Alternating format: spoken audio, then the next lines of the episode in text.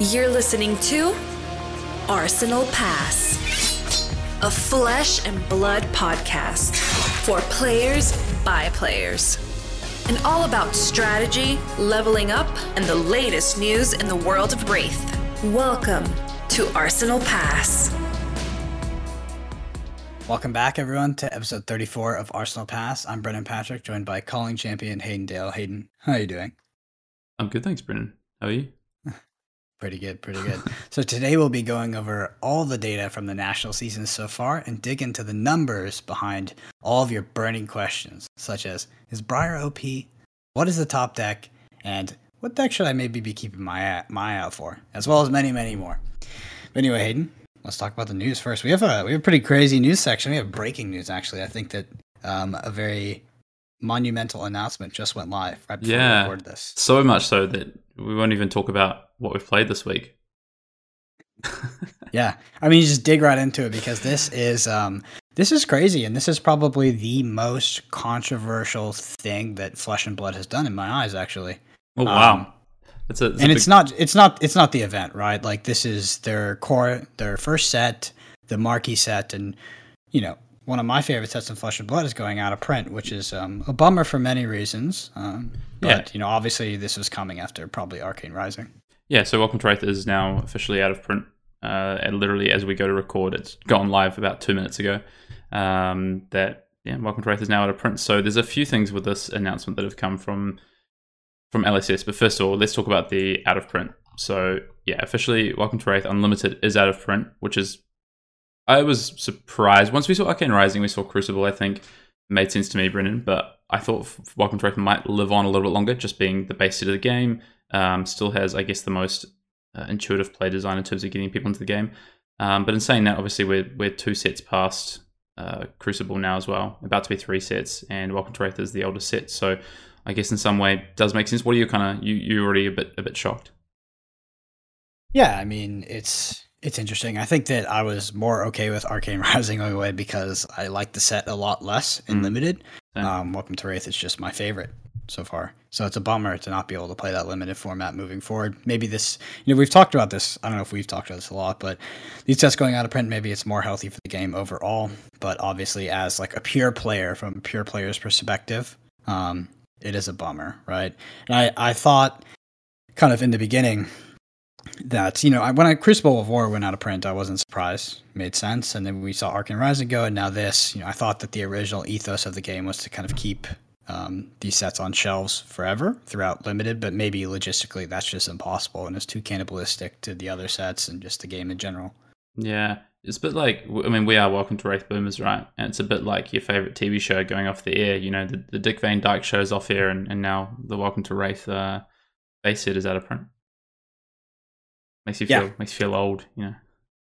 Makes you feel old, right? Yeah. And now it's gonna be weird as um like another aspect of this is if you were kind of been in the game like me and Hayden have for a while. It's weird as my uh you know, all of these cards that I play with every day and you know have played with for years are just becoming so valuable, right? So now it's just look at the game a little different and I don't know. I don't know what's gonna happen if some of my stuff becomes, you know, really expensive. Say, well, I'm still I'm still riffling those uh, pink E strikes. Yeah, you're, you're a psychopath.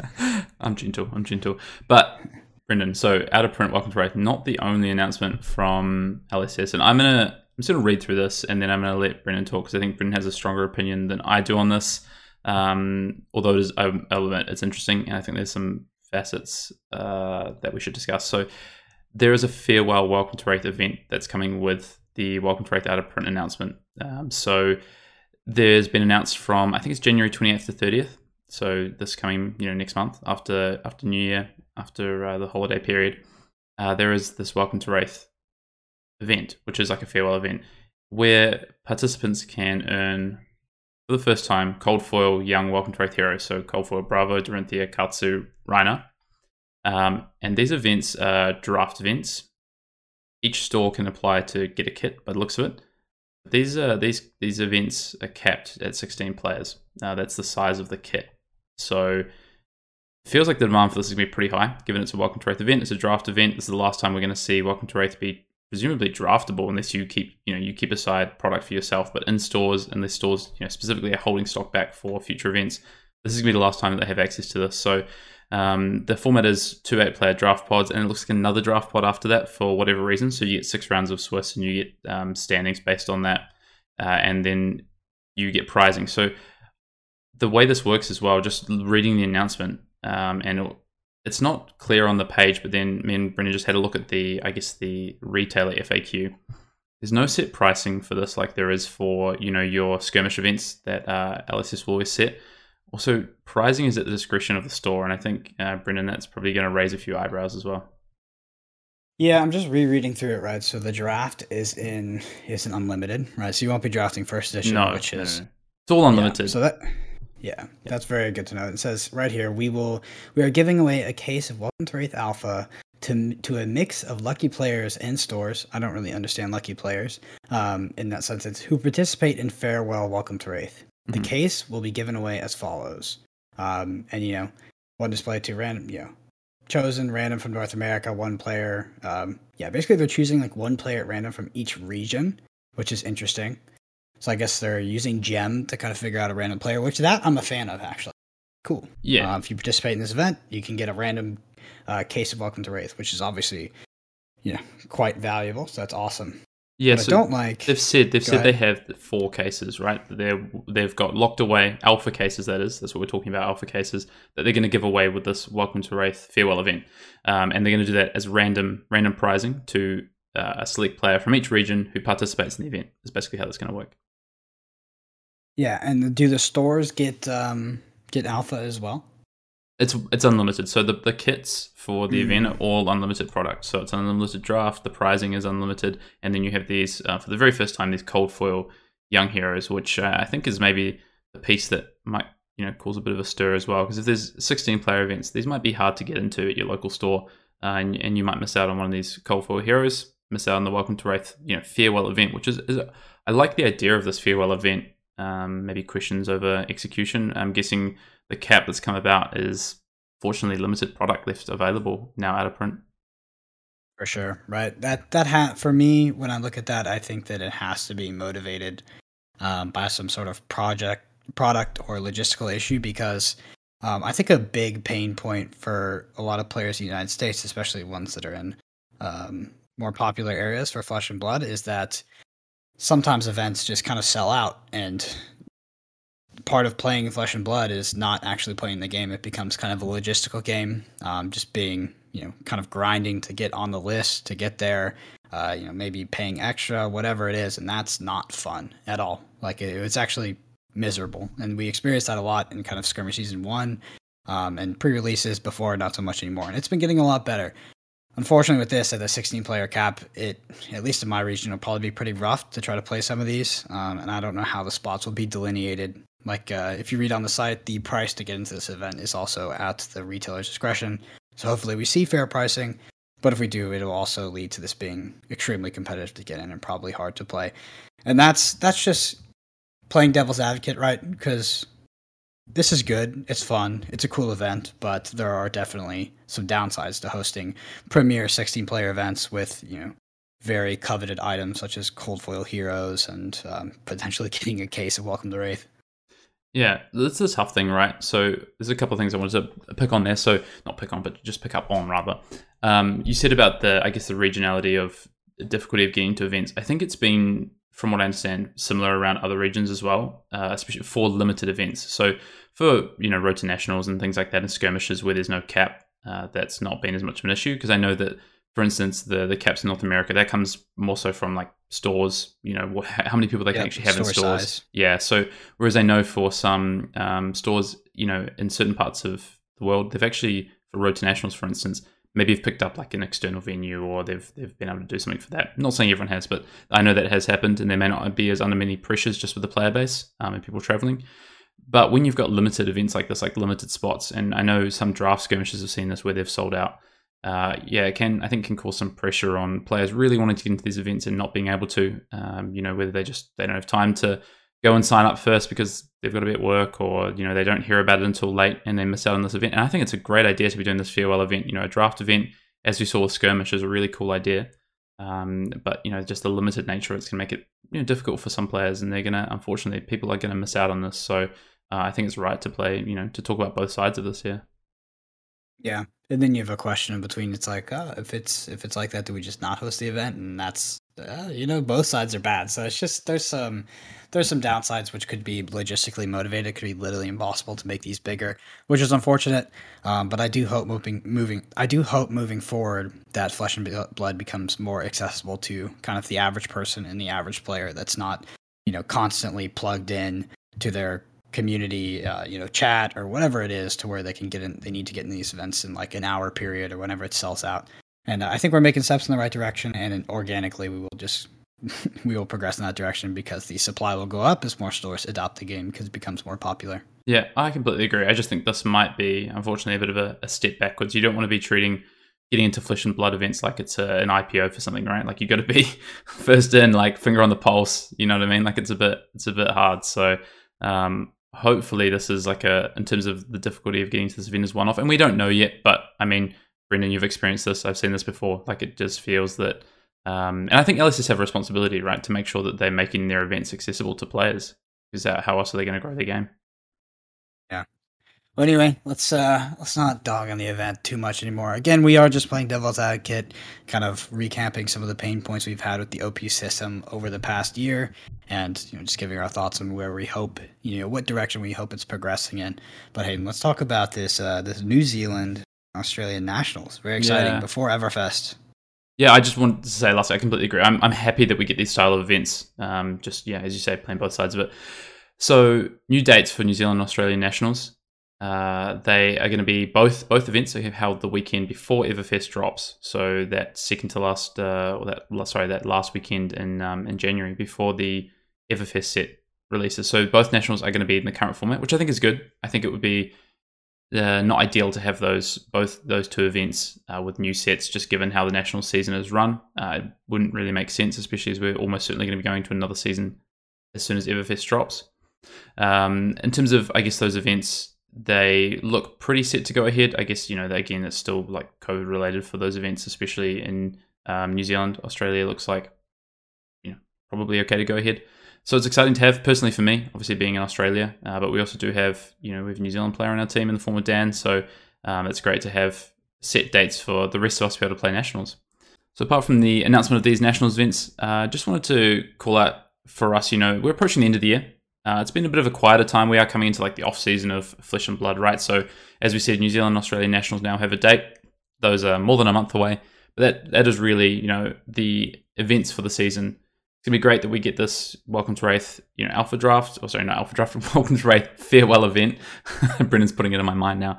Um, as we move through into January, and then no doubt OP announcements for Feb onwards. Uh, but the next two months are, are pretty quiet, and um, you know we're thinking about what Arsenal Pass looks like in 2022, and we'd love you know some some feedback from our our great viewers, listeners, uh, and you know those out there that that contribute to us, just to maybe talk about what sort of you know coverage or topics or gameplay you want to see in the future from us as we move through into 2022 so you know drop a comment in the uh, youtube video or hit us up on uh, twitter or whatever form you like to use other than direct mail. You know i'm not going to put out my postal address for you to send me a letter but otherwise yeah let us know. We've got a gameplay video out. Uh, we just put up Oldhim versus briar which genuinely one of the games i've enjoyed playing the most. It's a longer game uh, just the nature of you know Oldhim but i think there's a lot to digest in that game and we we have um, you know a great editor who's actually cut that game down as well to uh, you know remove some of the I guess the the pauses and things like that so that we have a, a pretty streamlined game for you to watch. Uh, I think it's honestly I know Brendan you enjoyed it as well. I think it's one of the uh, one of the more fun games we've played and put on on camera.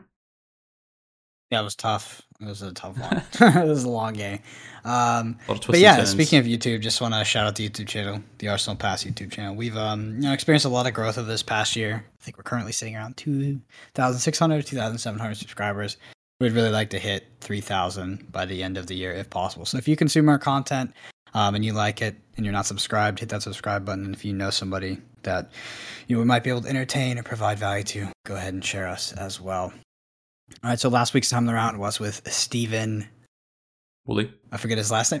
well, he uh, for some reason thinking Stephen Pope. I was like, that's definitely not his name. Uh, Stephen Woolley from Coven. He's actually a good friend of mine. Um, and not yeah, it was a great one. I guess not. Yeah, it was a it was a really good one. I, I really like Steven. He's one of my favorite people, and he's a great guy to have a conversation with. Very philosophical, very down to earth. So check it out. Um, and next weekend is Jason Long. So Jason Long is the well, I said his name incorrectly. It's Jake. It's Jason, and then in quotations, Poker Face Long. he is the um, the top aider of Flesh and Blood you know every event he walks into he comes in with uh, some shorts and sandals and then top eights the man's the man's an absolute savage it should be an interesting conversation he also if you sit across from him um, at an event uh, you can't read him he's uh, he's got the best poker face and all flesh and blood uh, we have to talk about that uh, on the. Uh, we haven't actually recorded that time in the round yet, but we do have Jason lined up. So um, you have to talk to him about that and just ask him how he does it, how he keeps so composed during his uh, his high sort of his high pressure matches of flesh and blood. It's it's hilarious. Like I thought that uh, you know he was going to pull all of his hair out during that blitz stream, but obviously Kano Odike is a little bit harder to play. Um, anyway, shout out to the Arsenal Pass patrons. Over 330 patrons of uh, up to now, and you know the support is incredible. So just a big thank you to all of you. If you're not aware, the Arsenal Pass patron uh, patron patron Patreon. Patreon. There it is. it does have tons of extra content on it, as well as an extra pod every month live session. And if we throw up a deck tech on the Arsenal Pass, we throw up a site. We accompany that with a cyber guide on the Patreon with you know all kinds of tips and tricks and ratios, everything you need to pick it up and start being competitive. But Hayden, do we have anything on the grill? We definitely do. Okay. I was just thinking for an audio medium, we're both struggling to uh, to talk today, which isn't ideal. So I think um, you know in the future we're gonna have to put video on just so that people can see us when we sort of stumble through things. Look, yeah, it's funny because nowadays we we really don't edit much. It's kind of just all straight through, which is hilarious if you kind of look at the retrospective of um, Arsenal Pass and where we were in the beginning and how much of a headache it was to get even through get through even one episode. I'd say we bounce off each other better now, but um, t- t- today, you know, you get a little peek behind the curtain. Anyway, yeah, Brendan, I've definitely got something on the grill. We got a question from uh, one of our Patreons, patrons, uh, Samajama, who submitted a question. Says, "I keep seeing common statements that control mid-range katsu is gone to the wayside in place of aggro katsu. However, the Finnish national uh, winner was a mid-range list, if not control." And a decent, decent majority of Katsu's placing are going for the control mid range builds. So why do people continue to say it's dead when it keeps at least doing fairly well? And Sam and says, love the content as always, guys. I think this is a question for you, Brendan. Yeah, it's just an outdated opinion. Um, during the Chane days, I actually thought that that was the worst deck in the meta by far. Um, like, not even close, just very bad and massively adopted as well. And you saw that the meta recorrected to phase that version of Katsu out towards we, when we got towards the end of the season and Road to Nationals and heading into Vegas. Okay, so Chane gets a little nerf. A lot of people start playing Briar. I mean, I think that Control Katsu or Mid Range Katsu or Dirtily Katsu, whatever you want to call it, is actually pretty good into Briar. I mean, theoretically, at least. I haven't played it myself, but no longer, in my opinion, um, the worst deck in the meta and completely unplayable, which is exactly what I thought it was back in the days of Road to Nationals heading into Las Vegas with Monarch because not only was Chane your problem, you also got, you know, dunked on by Prism. You had to deal with Bravo. It was not good. I like that you've, um, for someone who doesn't like peak theory, you've just talked about peak theory there. Yeah. so, yeah, I mean, I think the the mid has changed, right? Obviously. So I think when Katsu mid range slash control, whatever you want to call it, most of the lists I've seen have been more mid range based, was prominent in the mid. It was definitely during the Road to National season, early Road to National season, and we we did see that deck go away, right? Like Aggro Katsu had, uh, you know, a much, I guess, ahead of time in terms of being able to actually compete with with Chane in some way, whereas it felt like if you were playing the control side, it felt pretty pretty poor, right? So that that's what the change was. That's where the shift came. Um, you know, and then you've also got Prism in the meta, and people playing these aura strategies, and Katsu aggro seemed to be a tough matchup for them. So people as well gravitated towards the aggressive build. Yeah, you come into the new meta. Um, whether or not it's better against Briar, I think we did say like, well, I know I said this early on. I thought that Katsu Control could be a reasonable pick for like week one or two because people's uh, you know builds may not be fleshed out yet. You still had a good matchup into that or a Prism deck, which was probably, you know, was the deck to beat coming into the new meta. So I think it makes sense that we've seen that. But to be honest, we just haven't really seen Katsu in this new meta. whether that be aggro or whether that be control mid range. It's just really dropped off. So I'm not surprised that the, the bits and pieces, and we're going to talk about this as we come into it in terms of you know the top five decks and what's done well in this uh, national season. I'm not surprised that we really haven't seen much Katsu in terms of. Well, sorry, I'm not saying I'm not surprised. I'm just not surprised that we haven't seen, uh, I guess, a delineation between which strategy is more prominent uh, because we just haven't seen much in general. It's just been a it's been a lesser uh, seen deck in Orlando, right? Um, just in nationals and US nationals and in the calling, there was not much Katsu to be seen, right, Brennan? Yeah, and honestly, if I'm thinking about it, like uh, Flic Flak is definitely effective versus Briar, but other than that, like uh, the rest of the deck seems pretty bad. Um, because I don't know, it just seems it seems tough to kind of be banking on like a Whelming Gustwave or just kind of like any key cards like this when you know if you have taken damage to be able to play out that combat chain. Um, Briar can now block you for five out of hand or something that. It's just a tough position. Again, we're in another meta where I think it pays to be proactive rather than reactive unless you have a very strong game plan of how to beat that specific deck. Where Control Katsu's like, or mid range, whatever it was, it, its competency was like, it just had this like very dirtily game plan the same thing against pretty much everything. Um, you know, except Chane, I guess, which it fatigued. So I just don't think it was able to adapt very well to a lot of different strategies. Yeah, I think um, there's a big card pool for Ninja, right? Like Ninja probably has, I think, the second biggest card pool. Is that am I am I just talking? Maybe Warrior. Um, but I don't know. Crucible Crucible of War gave like a disproportionate number of Ninja cards, right? Because we had Ira. Um, so it has a reasonable sized card pool, but a lot of the combo lines from like Crucible have, have never been played, right? So Katsu's card pool actually feels really small uh, because you know you don't see Flood of Force and uh, Rushing River and these combo lines being being played um, currently, but maybe that's something that changes in the future. And it could just be that Katsu, uh, you know, we've had this mid range build and we've or like mid range slash control build, the the Ninja Turtle, and we've had these aggressive decks. But is there something else there that hasn't been explored? And I think that's that's where Katsu goes to next. Everfest coming, yeah. maybe we get some cards that help with that. And that's what I quickly touch upon the last sentence here. So why do people continue to say it's dead, but it keeps doing fairly well? One thing about Flesh and Blood is that even with the app, like even with what people would consider to be the worst hero in the meta, um, you can always win. Um, pretty much everything is competitively viable and very competitively viable at that.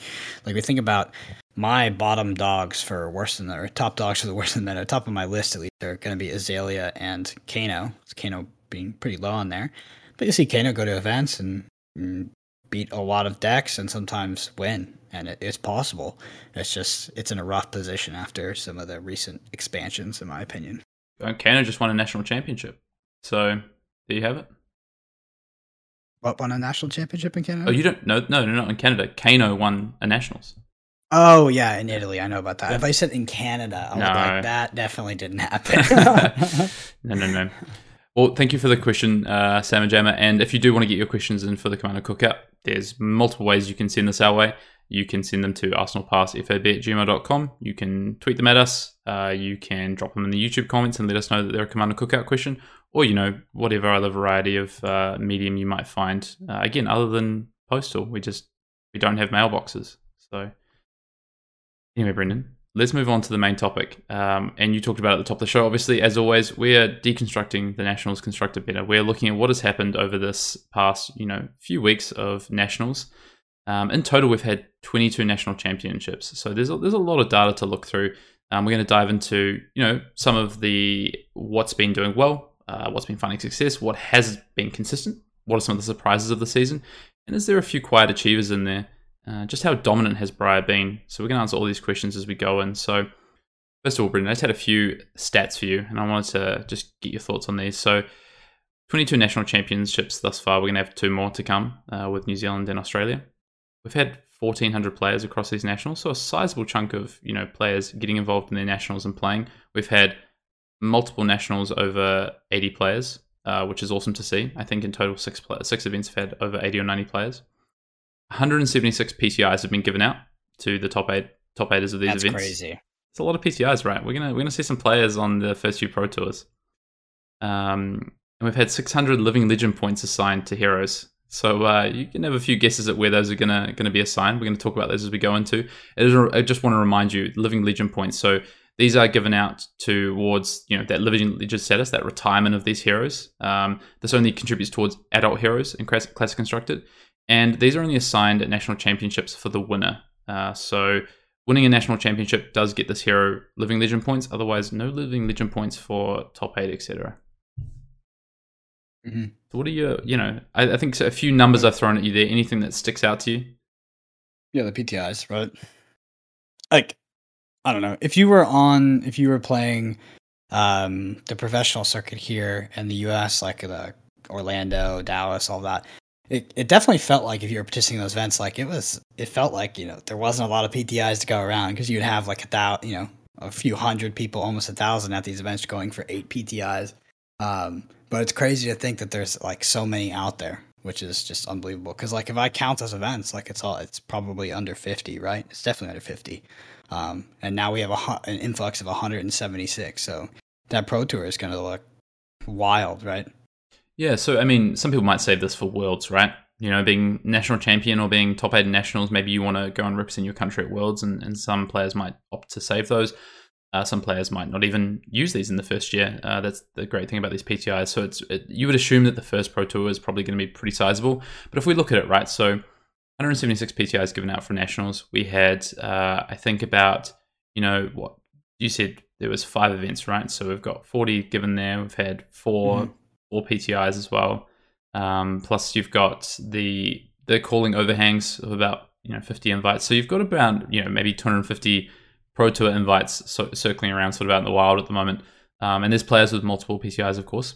So it's going to be interesting to see what happens in the lead up to this event because we're, you know, if you say that, okay, uh, a third of those or two thirds of those players use their invite for the first Pro Tour, you're only looking at about 160 players, right? Um, 170 players for that first event. So I'm sure there's more PTIs to go out with what we think will probably be like a um, a ProQuest season, you know, so yep. regions getting ProQuest. Yeah, yeah, which I'm sure we'll get announced yeah. with OP. Definitely expecting the ProQuest um, to move towards sort of a regional circuit thing and be a lot more popular and not be associated directly with callings, which that's happened um, Has, yep. twice. Yeah, twice. Uh, SAG Con in Australia, but your calling got canceled, so that was definitely a uh, a different scenario. But yeah, in 600 living legend, living legend points, I'm assuming a lot of them went to Briar. I hope a, more of them went to Chane, so that I don't know. Chane is nowadays just crazy. But how close are we to having a hero banned? Hey, uh, that is a great question. Put me on the spot. I think we are not as close as I thought we might be. So the total number for Living Legend is I don't even know the total number. One thousand. It's a thousand. Okay, so we are not. Don't even, trust me on that. we're not even halfway. Uh, okay. So looks like by the season we'll be about halfway, maybe. So yeah, maybe maybe not as much as uh, as you might have thought. Well, maybe we get to see two Briar Winters, right? I'm kidding. It's definitely it's definitely that's the thing that we're de- we're gonna break down here. It's definitely not a Briar Winter. Like I've played so many decks that dunk on that deck recently. Um, it's so targetable to an extent, but um, yeah, we'll see if the. I think that the meta will heavily adjust for New Zealand and Australian nationals. Yeah, we'll see. So we're going to get in first and talk about the breakdown of the top eights, um, and just want to talk about yeah what this has looked like. So, not a Briar Winter, uh, Brendan says. Briar uh, accounted for 74 of the uh, what's this 176 top eight spots. You know, so about 40% of the top eight decks for uh, national championships were Briar. Any, any thoughts on that, Brendan? Uh, I'm so excited to hear how many wins. That's a big percent, but we saw this with Chane back in the road to national seasons. Like it had a really good conversion in the top eight, but then its conversion from top eight to winning was freaking obscene. And like that's how you know that it's the best deck. Uh, yeah. But let me hear it. Well, I just want to talk through. just want to talk through some top eights first, uh, because I think there's some interesting things in terms of what decks were showing up in the top eight, and then we're going to talk about how those converted into wins. Uh, because there is there is obviously like some discrepancies. There's some decks that maybe didn't show up as much in top eight or weren't as prevalent in the meta that that did well. Um, so you've got you got Briar with as I say 74 top eight berths, and then it's a bit of a it's a little bit of a drop down. Uh, oh gosh, I'm Bra- so excited. Bravo is actually second in terms of top eight uh, place getters. 16. Okay. 16 total? Yeah. Wow. Of a, bit of a drop. Wow. this is sorry. This is I'm actually not even acting at numbers. That's freaking incredible. Wow, that's bigger. That's a got to be a bigger spread than um, Road to Nationals was. That's incredible. Seventy six to sixteen. So that's nuts. I think with the road to, road to nationals, we had less decks represented in the top eight. So a lot of heroes Mhm. didn't even get top. You know, I think in the end, I think uh, Viserai, Azalea, um, Levia, they all managed to get like one or two in there. Uh, whereas this time around, obviously we we have more heroes, uh, but we also have some heroes like that are a bit more even spread. So we don't have a second or third place that are just kind of you know combined with first taking up eighty percent, seventy percent of the positions in top eight. So that is one thing. So yeah, Bravo in second. Are you surprised to see Bravo as the second place? I guess um, represented. Definitely not. Yeah. Okay. Yeah, definitely not. Um, like the Bravo matchup against Lightning Briars can be quite tough, right? Like they have two strategies. Like I think that their fatigue strategy is weak, although like it might beat some people. Um, but I think in general, like the fatigue against Briars as Bravo is weak. Uh, but the the aggro strategy is totally legit, and it's it's scary as a as a Briar player. Yeah. Okay, so you've got that from the the Briar side, and then uh, just just slightly behind, sorry, Bravo at sixteen, and then you got Chane at fifteen. So Chane was the next most represented deck in the Yeah. top eight of national championships this season. and I think that that's exactly what it should be, if not more. Uh, Chane was definitely underrepresented. I was def I was kind of low on Chane. You were. Um, yeah, but I was low on Chane in the sense that in a meta where he was getting fatigued, like I think the Yeah. deck is much worse first fatigue than it was before. I mean, it definitely is. There's no doubt about that. It is worse than was in Monarch against fatigue. But the meta changed because it has to adapt to Briar, so it's um, there's less decks out there that are able to fatigue uh, fatigue Chane as a result. Yeah, the meta's changed, right? There's been a shift about you can't afford to maybe give as many cards to that matchup because you know Chane's less represented. You've got to worry about Briar, you've got to worry about Bravo, you've got to worry about all the you know there's there's three new heroes in the mix now as well, so it's uh it's it's difficult. So yeah, not not surprising, but also maybe if you were to say surprise, I guess lower than maybe you might think. Um, so Briar, Bravo, Chane in terms of top eight representation, and then we've got a bit of a, a tie, and this one this one might be interesting for you, Brendan. We've got Katsu, which we just talked about with 12 top Yep. eights. We've also got Lexi with 12 top eights. Yep. Lexi's really good. Like Ice Lexi won Canadian Nationals. Like and it's not even just Ice Lexi being good. Like Lightning Lexi's uh, very good as well, in my opinion. I agree. But uh, I think that a lot of people picked up Lexi to play um, some of those ice cards to prey on Briar. Like I think that's where a lot of the popularity came from. But uh, yeah, sounds about right. And then Katsu, I think, is deservedly up there and probably uh, a bit of a slept on deck. Yeah, I mean, so there's some heroes I might have expected to see above Katsu, just given the, the season that Katsu's had. But I think one of the things Katsu has going for it is that this hero is, you know, a hero that players, certain players have had with them for a long time, right? Uh, players have had time with this hero. They've maybe played multiple strategies. They know it inside and out. Uh, whereas maybe you don't have that for something like I might have been surprised that we haven't seen Oldhim's as high. Um, but yeah, I mean, that's definitely criminal. Um, there's like there's two big offenses here, which are both Oldhim and Viserai are not in this list, which is just the most one of the most ridiculous things I've ever Oh, heard. well, just you wait, just you wait. So, yeah, as you say, Lexi and Katsu, uh, you know, joint joint fourth. So that's our that's our top five effectively. I want to give you some other some other top eight stats. Uh, the first thing I did want to say though, for the Briar, as we talked about, seventy four top eight births for Briar, that's split. So um, majority of those are the zero cost Lightning Briar deck, but uh, about twelve of those are the, from what we can tell from the data, uh, is the Mount Heroic based decks. So whether these be like pure Earth decks or these be like hybrid decks, uh, we have seen Mount Heroic decks as well within the 74 decks. And I just, just want to, while I'm talking about the data, just give a shout out to Tower Number Nine who provided this data. Um, all the tracking sheet that he's done for you know skirmish seasons, national season, road to national season uh, is all available through I think through his blog. So this is where I grabbed it from. Hey, Hayden, over under Tower Number Nine is employed by Legend Story Studios by the end of 2022 to do this. Always happens if somebody does something where they, you know, provide like a service um, to the game, they eventually just get hired. Like we had JJ with the rules, um, you know, obviously like the Session Blood guys, and I don't know, people always get hired. I get picked off. I'd say, you know what? It depends on what uh, Davis wants to do. Davis hasn't been playing as much as I would have expected. Davis, Davis is a good player, Um, I would hate to lose him from you know the the ecosystem of flesh and blood, but at the same time, he does a does a very good service for the community in terms of this tracking data. A lot of Yeah. time spent. Anyway, so that's our top five. I want to give you some, I guess, some top eight stats for some of the other heroes because I think there's some really interesting ones in here, some surprises. So that's our top five. But next up, you know, coming in sixth is actually Prism. Uh, Prism had nine top eight berths, and Boltyn had eight. So those are the next two uh, represented heroes. Surprised? Mm, I mean, we're getting pretty low on the list at this point, so I, I think it's anyone's game. But uh, yeah, I mean, I think that the main the main focus for me is going to be Viserai and Oldhim. I think that they should both be much higher. All right. much much higher. Right. Well, Dash is also more represented than Oldhim, but then you have Oldhim coming in uh, with six top eights, so pretty pretty low there. And then you have uh, Dorinthea, Rhinar, uh, Levia, Oh all higher than Viserai.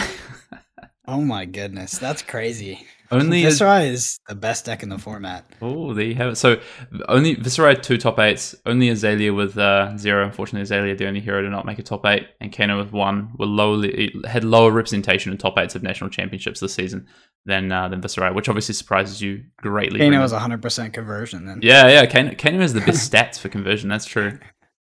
Yeah. Um that that's crazy. I guess the Viserai deck is really hard to play, but uh, uh what you I mean, that's definitely the best deck in the format. It's not even close.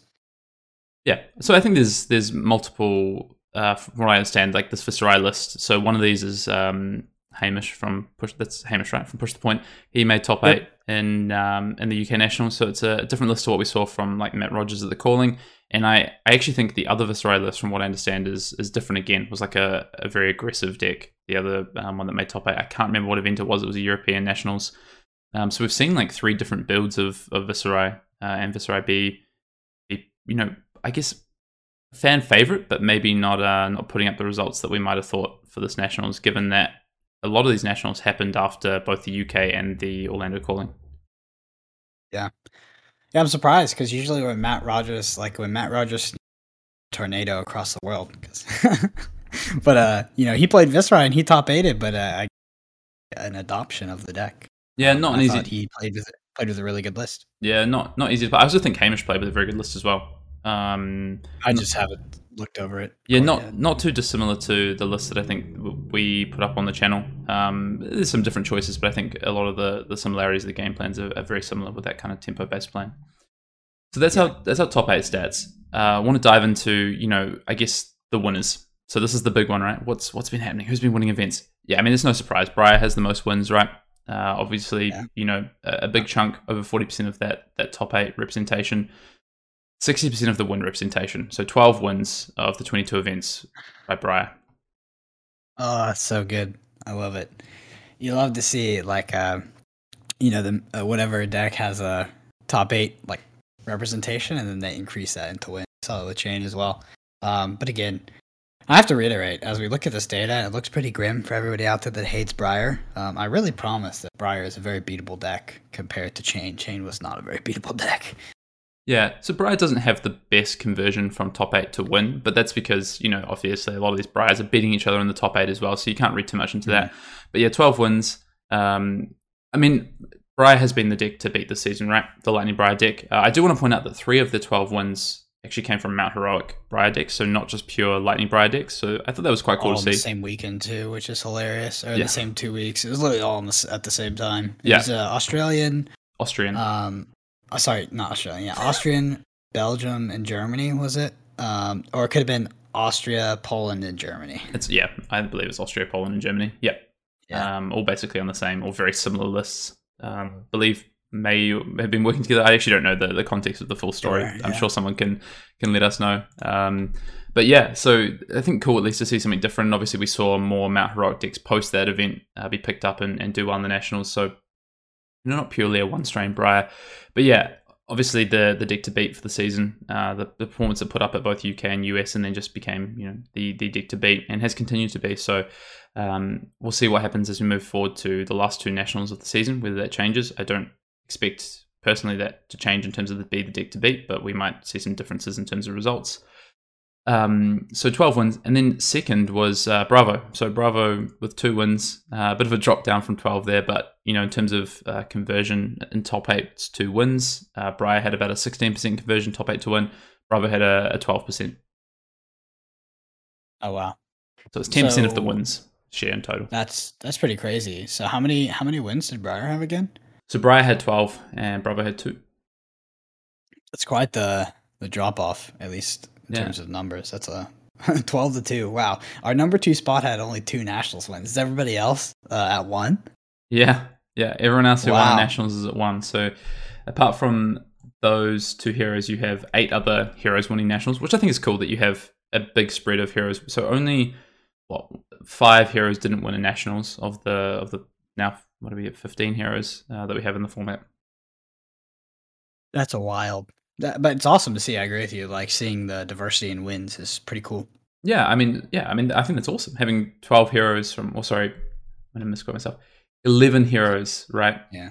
Uh, one, two, three, four, five. Sorry, no, I can't. I can't get it right. Ten heroes of the fifteen winning national championships when there's only twenty-two events. I think that's that's uh, that's a pretty cool thing. Uh, it just happens that Briar, you know, wins a big share of that. Yeah, thirty-five heroes.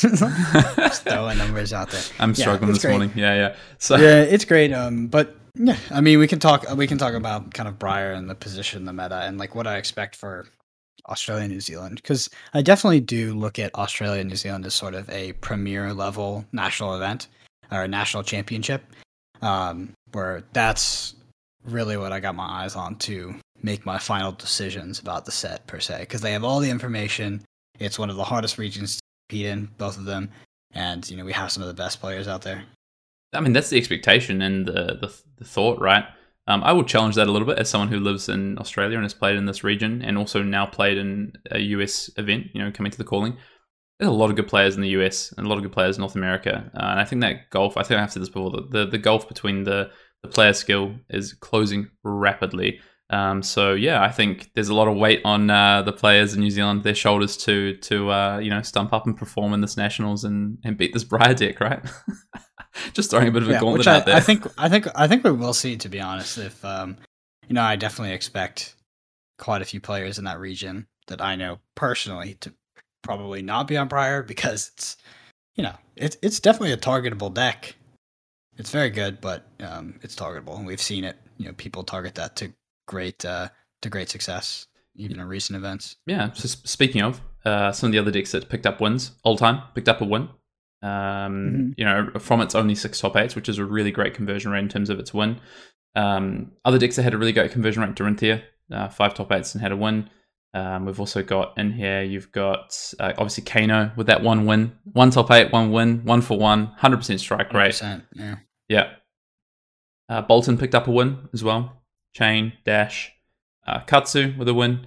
Lexi, uh, no win for Levia, but four top eights. No win for Prism, but nine top eights. Uh, no win for Rhinar, but four top eights. So some of these other heroes just not quite grabbing their wins. No win for Viserai or Azalea either.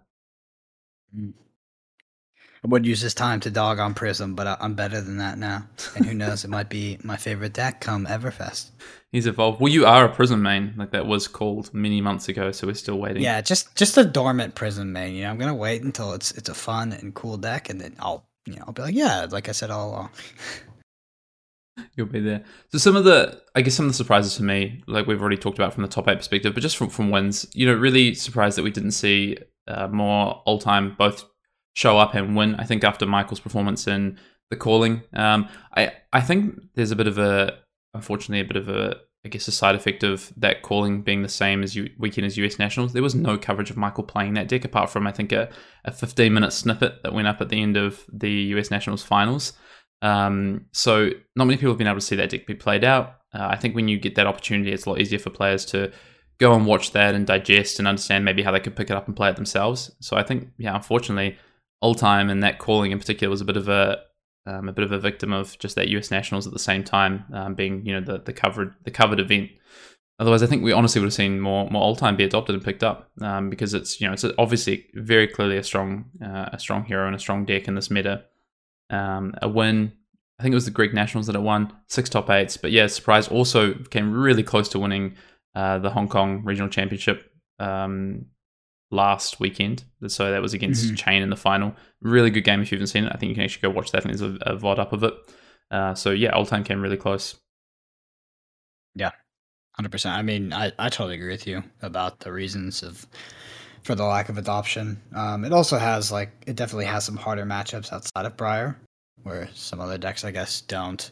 But I haven't played the deck much myself. I know you have, and a- as a Briar player, like I thought that it's an easy match um, against most Oldhim's, but against the correct pilot, it's very very hard for Briar, in my opinion.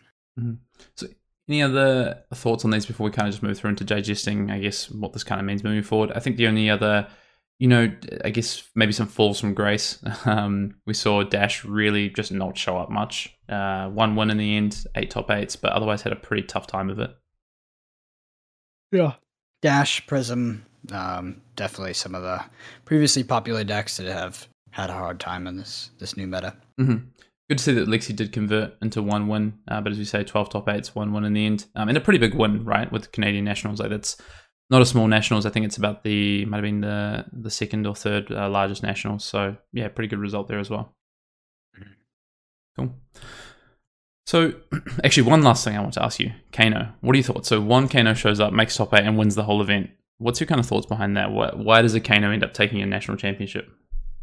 Uh, I mean, I would need more inf- like more context on the event. I think to comment on that. Um, I've yeah, I just I just don't know because I I don't think that Kano is like secretly a very good deck or something like that. It maybe is in the right in the right meta where people don't pack Null Rune and you're still able to beat them because we've seen like Lightning Briar can still kind of raise Kano and so can Chane without Null Rune. Um, Chane's deck just has to give it to him. So yeah, I would need more context on the event to answer, to be honest, because I just don't know too much about Italian nationals. Yeah, from from what I understand, so the Kano player played a lot of Briar during the event. Uh, played a lot of Briar in top eight as well. I think there was five Briar in the top eight, one Kano, Chane, and a Katsu. So you know, seven aggressive decks, and then this Kano deck. Um, not potentially not packing any Null Rune, and Kano just really taking full full you know um, the opportunity of of what came with the meta. So right right deck in the right hands at the right time, by the sounds of it. And um, congratulations to that that Kano player. Yeah, for sure. I mean, I think it's awesome. this is uh, definitely the deck that I would, uh, you know, I've said and I would still consider to be in the roughest spot in the meta right now. Mhm. But uh, you know, if it's able to pull through, that's great. And I think that, you know, it's in a bad spot, but it's not. It's not. It's in a less bad spot in the context of people aren't actually preparing for it and not respecting it. So that gives it some kind of, um, you know, some kind of grace in this format. Yeah, it gives it that factor. I think that's another maybe part of the reason as well. We saw you know a deck like um, Levia put up four four spots in the top eight. People maybe not understanding how to play against it, haven't tested. Uh, those pilots who know Levia well, just piloting it, doing well, and, and making those top eights as well. Yeah. In terms of, I just wanted to call out, you know, we had a couple of, or a few sort of marquee national events, right? In, in regions where we've seen Flesh and Blood be around for longer, the metagame be more of a focus or it's, it's a bit more developed uh, events, uh, it, regions where we know about some of these players and, and the skill that's at there. So just wanted to call out these events and just look at that that top eight breakdown and see if there's anything different to what we saw in terms of the overall, you know, the, the average of these events, the total the total collection of these events. So UK Nationals was first, one of the larger events. Uh, within that, we saw you know a lot of Briar decks. We did see an Earth Briar deck. Uh, we saw two Katsus in there as well. Uh, Bravo and of course the Viserai. I thought that was interesting. That's the first event of the season, right? That kicks off the national season, and then you go straight into US Nationals after that, where you see that, That definitely influenced the rest of the season. Right. It was the it was the catalyst that started everything, right? In terms of the the Lightning Briar deck goes undefeated and uh, Yeah. wins the event, and then the following weekend you just see that deck explode, right? Hundred percent. Like that was the event that influenced the meta. The event that shook the world per se. It was that if if UK nationals happened a weekend later, US national as a like the US nationals meta would would have looked much different in Yep. my opinion. I think so too. And the interesting thing though, when you go into US Nationals and you look at the top eight, in the end, yeah, you do, you do have these five Briar decks, but you have two Chane and you have a Lexi deck. So I think you had three decks that were, you know, could pair well into Briar in the form of the two Chanes and the Lexi, and people take advantage of that heading into the Nationals just just a week later after the UK Nationals. Hundred percent. That's that's honestly why I was surprised to see uh, not see more of that in the following events. Obviously, we saw um, Ice Lexi win Canadian nationals, but I was really surprised to see not pe- more people didn't pick up Chane right Yeah. because it was it's it's really good into Briar. Same weekend as well, you have German nationals, which are you know a larger event, 80 players in total. I think also sets the tone for a bit of what the meta looks like alongside maybe the European side. Um, so we see the Mount Heroic Briar deck take the event. Um, we see another come, I think, third as well in that event, uh, as well as you see an Ice Lexi, you know, or two Ice Lexies in that top eight. So all these nationals happen within a pretty tight time period, right? So October 30th is UK nationals. And then by the time we get to November 14th, just two weeks later, we've had mm, 15 of the 22 nationals so far. So um, actually, no, it's more, it's 19 of the nationals. So only three events after the first two weeks or first three weeks. So really tight time period. You'd expect that meta would struggle to develop, but we definitely have seen meta develop between that time, right? Like we saw these Ice Lexi decks come through. We saw these Mount Heroic ad- adaptations of the Briar decks. Um, we saw, you know, Oldhim decks come to the the forefront, win Greek nationals in one of them. So, although it might seem that um, this this meta's been, I guess, really narrow, it's been a really short period of time between when we saw this Lightning Briar deck and when it took the meta by storm, and when we've seen people try and react to it. Yeah, I would caveat that by saying that I still think that the amount of decks that play well in Briar were heavily underrepresented, which is, you know, we saw them pick up some wins, which is important, right? We saw people, you know, play decks that they thought were well positioned in the meta and then win with them, which is important. Uh, but I think that, you know, the kind of mass player base stayed on Lightning Briar for a lot and, you know, probably will continue to because it's a strong deck with a very proactive plan and forces your opponent to um, have a game plan for you and a very strong one at that. Yeah, but I mean, that just comes down to that time period, right? Three weeks. It's a really short time to test and react, and um, you know, it's going to be hard for a majority of people to do that. But I thought I was, you know, if I just as we talk through, I guess the the flow of these events and how the calendar went, yeah, really surprised to see that we did see a number of these top eights start to evolve and, and react. And as we move through the season, the uh, the top eights actually become more diverse uh, for the most part, which is really cool to see. That's good. Yeah. So in terms of the other two events, I wanted to call out the last two events. Uh, so that was last weekend and this weekend, just prior weekend and this weekend just been in the form of Taiwanese nationals and um, in Hong Kong. So Taiwan, you have 90 players. In Hong Kong, you have 84. So you know, big representations of players there. Uh, I think the Taiwanese nationals was the second largest nationals behind the US. So um, Briar ends up winning Taiwanese nationals, but you know, here you have an Oldhim in the top eight. You have uh, you have Rhinar. You have two Mount Heroic Briar decks alongside the other Briar decks. And then in uh, Hong Kong, Chane wins, beating Oldhim in the final. So two decks that really preyed on those Briars. And there was, I think, three or four Briars in that top eight, but there was also uh, three Chanes. So you did start to see in that in that region, for instance, a, a meta start to, I think, develop and, and people start to target that. I mean, three Chane decks in the top eight in Oldhim. It's uh, I think a pretty very good on, showing. It was very on brand for Hong Kong. After you know playing a lot of skirmishes myself, so playing against a lot of Hong Kong players uh, back in skirmish season one, they definitely in skirmish season two, they definitely uh, they definitely like to play you know like the Chane, the Kano, like the really fast and crazy stuff, and they're really talented at it too.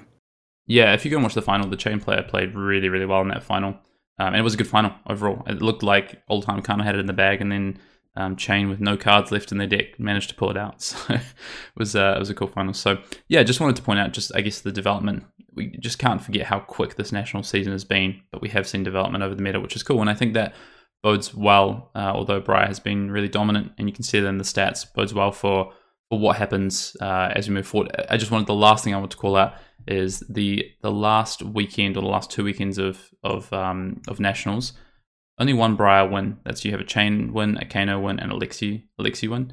Um, and then the week prior, I think it's seven nationals.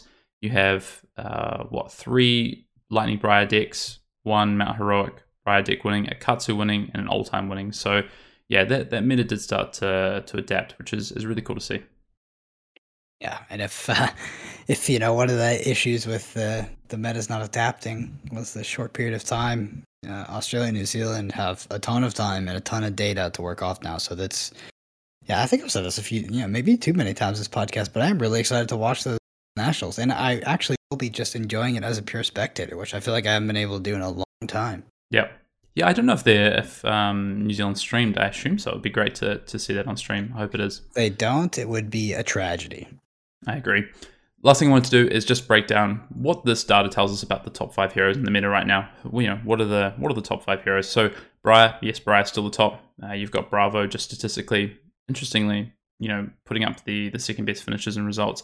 Would you say that you think Bravo is, you know, in that top five? It's one of the best decks in the format right now. Top five, yeah. Top three, no. Mm-hmm. In my opinion. so third, third statistically, Chane, and then Lexi and Katsu, just on terms of uh, top eights and then conversions into those wins. Yeah, for sure.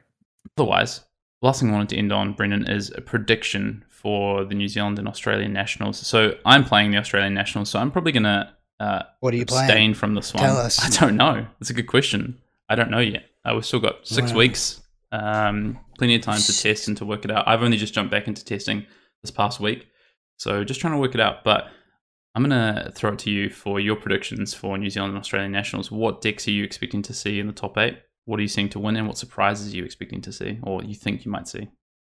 Yeah, so with Australia and New Zealand, I don't know if I'm expecting any crazy surprises, right? Like not like a new like a brand new deck that we have just totally not seen, like a Levia deck that just stomps everything or anything like that. But I am expecting a lot of decks that will prey on Briar that are good into Briar that have, you know, if you had a there was a lot of decks that were good game plans into Briar, but they maybe weren't fully rounded out quite yet and you know fully sound into the entire meta, where that's probably not going to be the case anymore. These decks have had times to deve- had time to develop, and people had time to play them. But before it was like you know that if you weren't playing that deck before, before Briar was kind of popular, you had about a week or two to kind of figure it out. Um, but my calls for top decks are going to be definitely Chane, Viserai, Briar, Oldhim, and um, yeah, that's definitely my tier one. That kind of rounds it out. And we have some tier twos as well in the form of like Lexi, Bravo, uh, and that's probably it. At least in terms of forerunner, uh, like front runners in my head. hmm Okay, okay. So in terms of uh, those those strategies, you know, that maybe weren't quite rounded out, you think some of those other decks that you talked about in your tier one, tier two, those are the ones that could have those strategies and have time to round them out now. Yeah, I don't know if Bravo ha- will have like a fantastically new and innovative strategy to beat Briar, but its current strategy seems okay. I just still don't think it's favored, um, but I could be wrong, right? And then, but uh, definitely Viserai, Oldhim, and yeah, Viserai and Oldhim have great game plans into Briar. Like they're very, very good. And Chane is extremely strong into Briar, and in my opinion, one of the last things you want to sit across when you're playing Briar. But Chane has a little bit of a harder time Yeah. beating the field, beating fatigue. It's almost the sort of uh, sort of matchup that is a Briar. You don't want to see a Chane sitting across from you at the end of uh, you know eleven rounds of Swiss. You're winning it for the calling, right? Crazy. I can't imagine flying across the world, finally meeting your friends, being jet lagged, spending all this money, wanting you to be cool in front of your friends, show them that you can top eight just like everyone else, and you're not washed up, you know, a has been calling champion, and then just like fumbling the ball right before. That would just. But um, yeah. What- What, are your thoughts on the meta? Well, I was just going to say, what about turn two out of war, turn three out of war, turn four out of war? How would that sit with you as well? That win in a match. anyway, That's a I'm weird. not. That's a weird, yeah, weird theory, but it sounds like this player is uh, still hasn't swallowed that pill quite yet. Yeah, it's a hard one to take. No, it's fine. Uh, my thoughts on the meta. Uh, I'm, I'm still gathering them. I think in terms of my thoughts on the meta are probably what we've just talked about. Currently, my forward thoughts on the meta are very similar to what you have, but a lot of my forward thoughts on the meta are probably just coming from theory and discussion right now. My testing's just starting now in terms of heading towards Australian nationals with that date confirmed. Um, there's a lot of decks I'm looking at still. I'm not ready to put aside some of the decks that I really like in terms of saying that they don't have the strategies that I need to probably compete.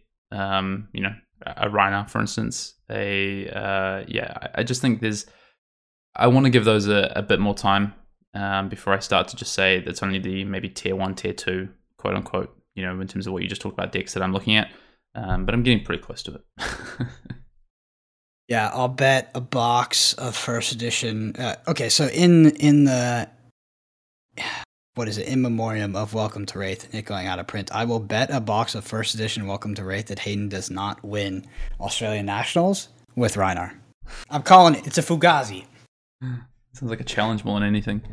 Yeah, you can have it. It'll go straight to you, or we can distribute it to the community as like a you know give random packs out. Whatever you want to do, it's yours. But one box of Welcome to Rathe Alpha is sitting in my closet right now. If you win Australian Nationals with Rhinar, All right, let's see what we can do. Last thing, any thoughts on we have a ban restricted announcement coming on December 14th? Just basically just yes or no. Do you think we see any changes to class constructed? Oh God, I hope not. That'd be weird. Heading into us, I don't think it's needed. We've talked about this on this podcast. Um, you can disagree with us. That's fine. But in my opinion, I do not think that a ban and restricted um, change is needed. I don't know. I'm not tuned into the health of Blitz right now, so that could be, um, you know, an area of concern. I just have no clue at this point with some of the new cards and new heroes that have come in. But in terms of constructed, I genuinely do not think that there needs to be um, any sort of bans, or hopefully, God, I hope there's not an errata. That would be terrible for the game. Yeah. Um. Cool. Okay. I think the only thing that might happen is personally is uh, Duskblade gets banned in Blitz, but we'll we'll see. Yeah. Yeah. Anyway, that wraps up our I guess our just our deconstructing of the Nationals constructor meta. I think some interesting data in there. Uh, again, shout out to Tower Number Nine to Davis for for putting that together and, and allowing us to to dive into that. Um, some surprises, right? Some decks that we think are stronger that maybe didn't show up as much. Briar, yes, dominant. Uh, but we really saw some shifts through that meta as as the national season went on, which I thought was probably one of my biggest takeaways actually. And again, you know, three to four week period of those nationals, it's really tight. So um, yeah, I'm interested to see what happens now heading towards Australian and New Zealand nationals. We can't wait to watch you on stream. They better be streaming, Hayden. If they're not, I'm gonna send somebody over there to freaking film you because I want to watch. Gonna get pumped with my popcorn, put it on the big screen TV, and just be a, you know, just be cheering on my boy. But anyway, I just want to shout out the Arsenal Pass YouTube page as we close out here. Like we mentioned, we're getting close to 3,000 subscribers. Had a lot of growth over the past year, and we want to round out 2021 with you know hitting that goal of 3K. So shoot us a subscription. We would greatly appreciate it. And as we always say, the boomers of Welcome to Rathe. With Welcome to Rathe leaving, we truly are the boomers of Welcome to Rathe. the kids, they just don't know what it used to be like back then. But if you want to find us on Twitter, we love engaging on there. I'm located at Brendan APG. Hayden is located at Fiendale, F Y E N underscore D A L E. And finally, shouting out the Arsenal Pass patron, uh, Patreon. Jeez, I've been doing that all day. Thank you so much to our 330 plus patrons. I'm not sure it is at right now. Um, and yeah, the Arsenal Pass Patreon does have tons of extra content. If you're interested, go ahead and check it out. But until next time, we'll see you on the next episode.